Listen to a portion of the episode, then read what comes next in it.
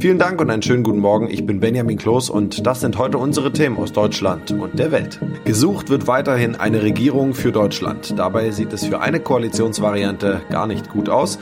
Facebook, Instagram und WhatsApp. Wer hat Schuld am stundenlangen Ausfall? Und ein Nobelpreis geht nach Deutschland. War's das schon mit Jamaika? Nun werfen auch die Grünen der Union einen Vertrauensbruch vor. Nach dem Sondierungstreffen sollen Details durchgesickert sein, behauptet Grünen Bundesgeschäftsführer Michael Kellner auf Twitter. Zuvor hatte schon die FDP der Union Indiskretion vorgeworfen. Zoe Tazzovali berichtet. Kellner schreibt auf Twitter wörtlich, es gab in den letzten Tagen vier Sondierungsgespräche. Aus zweien liest und hört man nichts. Aus zweien werden angebliche Gesprächsinhalte an die Medien durchgestochen. Das fällt auf, liebe Union, und das nervt. Fast genau denselben Tweet hatte schon FDP-Vize Vogel abgesetzt. Diese Vorwürfe könnten der Todesstoß für die Koalitionsverhandlungen mit der Union sein und damit auch das Ende von CDU-Chef Armin Laschet. Wie es weitergeht, wollen FDP und Grüne dann morgen jeweils besprechen. Der stundenlange Ausfall von Facebook, Instagram und WhatsApp ist weiter großes Gesprächsthema. Offenbar war ein menschlicher Fehler der Grund für die weltweite Störung und kein Hackerangriff. Für einen Technikriesen wie Facebook sei so ein schwerer Ausfall schon erstaunlich, sagte IT-Experte Jan Mahn vom CT-Magazin. So etwas darf nicht passieren, aber auch bei Facebook arbeiten nur Menschen man muss immer sagen, sowas darf nicht passieren, aber auch da arbeiten neben ganz vielen Computern auch Menschen, die, das sind alles gut bezahlte und intelligente Menschen, aber auch die machen Fehler und hier muss man sagen, hat bei Facebook jemand wirklich einen massiven Fehler verursacht. Ja, dass auch die Tochterunternehmen Instagram und WhatsApp betroffen waren, das sei vorhersehbar gewesen. Dass durch den Ausfall gleich alle drei oder alle Systeme insgesamt betroffen waren, überrascht nicht, wenn man sich anguckt, was genau passiert ist. Und äh, heute sickern ja so langsam erste Informationen durch, was das Problem gewesen sein könnte. Und äh, Facebook hat in den letzten Jahren seine Infrastruktur so weit zusammengeführt, also auch die zugekauften Dienste Instagram und WhatsApp so weit integriert, dass dieser Ausfall eben gleich den Ausfall von allen Systemen verursacht hat. Ja, IT-Experte Mahn glaubt nicht, dass hinter den Kulissen jetzt Köpfe rollen werden. Ich glaube, wir sind in der professionellen IT mittlerweile so weit und gerade auch in dieser Start-up-Kultur in den USA, dass es eine relativ offene Fehlerkultur gibt. Ich glaube nicht, dass da jetzt Köpfe rollen werden. Man wird drüber sprechen, warum das passieren konnte. Man wird Gegenmaßnahmen ergreifen. So geht man das eigentlich immer an. Ich glaube auch, es war nicht nur einer. So weit abgesichert wird es schon sein. Ich glaube, da werden mehrere dran beteiligt gewesen sein und man hat irgendwo ein Detail übersehen, dass eben eine kleine Einstellung so viele Folgen haben konnte. Immer wieder kommt es zu kleineren Störungen bei Facebook, aber auch zum Beispiel bei YouTube oder Mobilfunkanbietern wie Vodafone. Damit müsse man leben, sagt Mahn.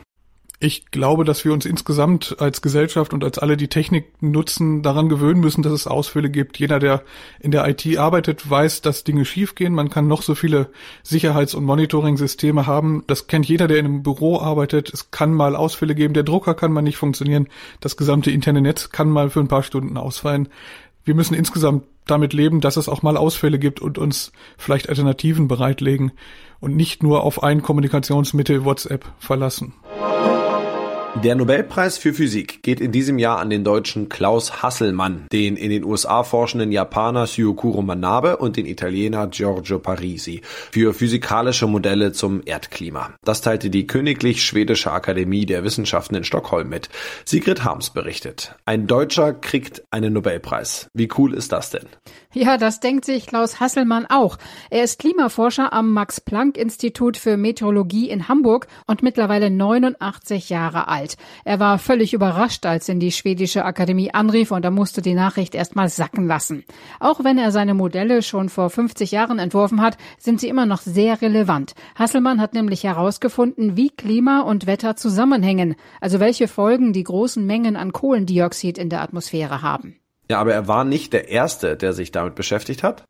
Nein, der in Japan geborene Manabe hatte bereits in den 60er Jahren nachgewiesen, dass erhöhte CO2-Konzentrationen in der Atmosphäre zur Erwärmung der Erde führen. Keiner kann mehr sagen, wir hätten es nicht gewusst, meinte die Nobeljury.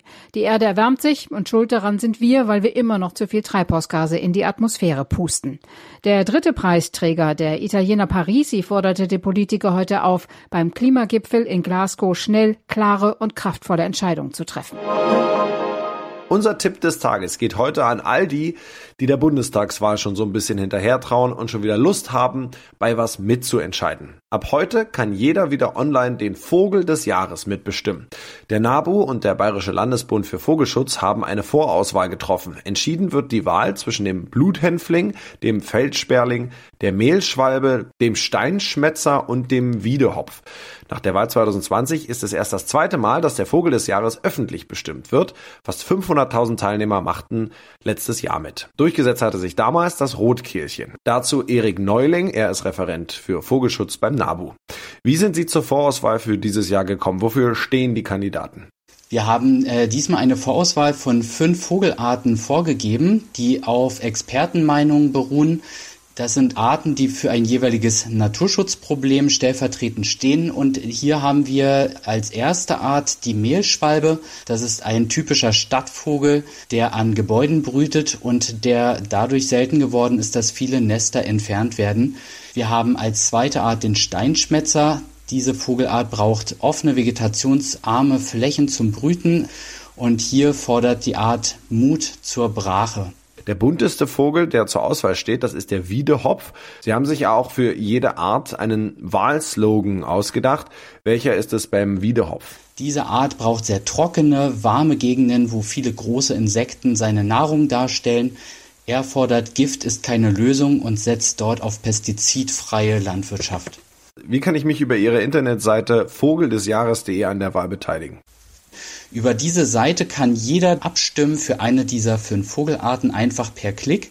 Was außerdem natürlich geht, ist, dass die äh, Leute oder jeder Einzelne ein eigenes Wahlkampfteam gründen kann, wo dann über einen eigenen Link ähm, Stimmen gesammelt werden und äh, diese gesammelten Stimmen dann eben dem jeweiligen Team ähm, zugerechnet werden. Was kann ich bei mir zu Hause denn auf dem Balkon, im Garten oder in der Umgebung meines Hauses tun, um Vögeln etwas Gutes zu tun?